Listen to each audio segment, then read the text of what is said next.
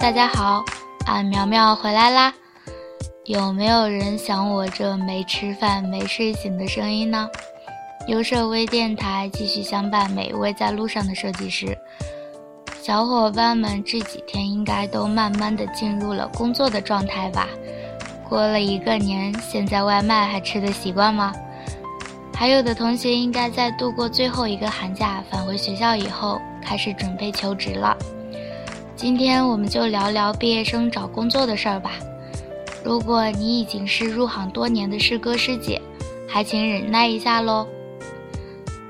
对于第一份工作，大多数的前辈可能会先告诉你说，先明白自己的兴趣，有了兴趣才能够深化或者利用这个兴趣选择行业，或者是选择和自己背景沾边的公司。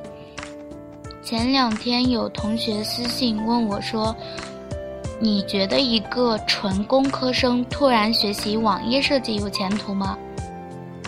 以我浅薄的阅历，没办法告诉他有前途还是没前途。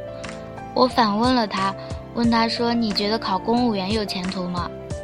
他个人说不想考公务员，还是挺喜欢网页设计的，觉得终于找到了自己大学喜欢做的事。他很幸运的是，大学就找到了自己喜欢做的事儿，兴趣是他动力的来源。同理，兴趣也会是你工作时动力的来源。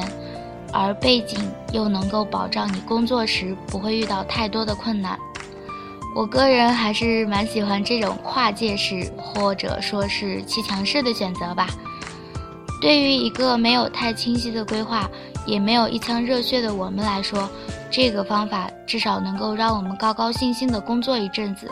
想想以后的规划，运气好的话，跨界式选择的工作，也许收入也不错。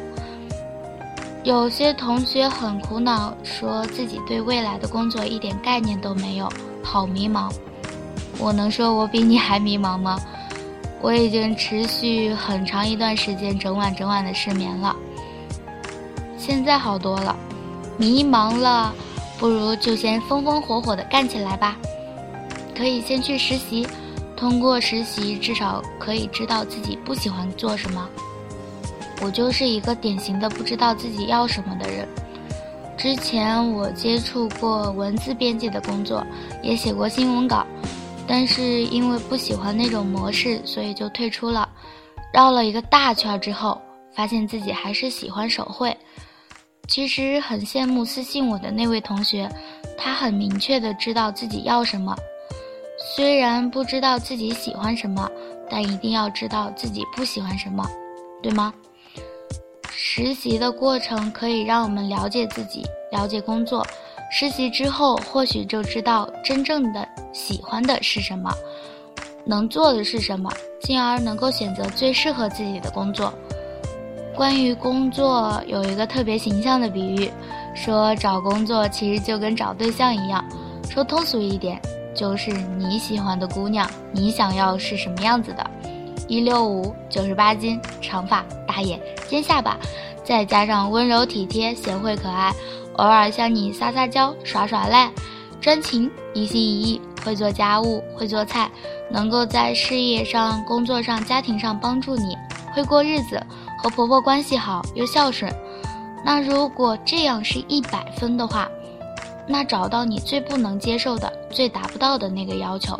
比如不可以不孝顺，不可以一百四十斤以上，不可以不会过日子，花钱不可以大手大脚，不可以不专情，那 OK 了。那剩下的那些条件，只要达到百分之六十，这个姑娘就是适合你的。看看工工作中的要求、目标、方向、岗位、薪资、城市，将不能触碰的底线列出来。喜欢 UI，只要和 UI 相关的工作都可以试一下。地理位置，假如你不喜欢漂泊，那就选择离家比较近的城市。画一个范围，满足百分之六十要求的，应该就算不错的要工作了吧。工作中有很多不确定的因素，希望我们都能懂得，没有一种工作是完美的，也没有一种工作是不委屈的。我们要学会适应和挑战。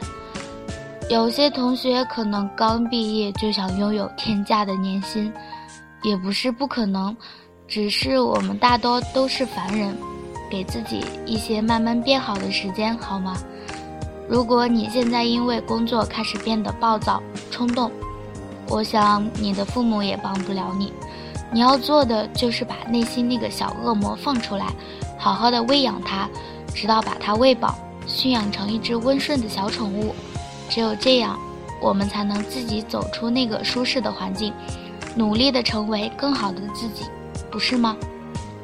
没有一劳永逸的工作，也不存在真正的铁饭碗。生活在哪里都是不易的，明白了这一点，似乎就没有那么的难过了，对吗？那么，祝愿我们都能找到心仪的工作，都成长为优秀的设计师吧。优设微电台与你一同在路上。好啦，今天我们就聊到这里，我们下期见啦，拜拜。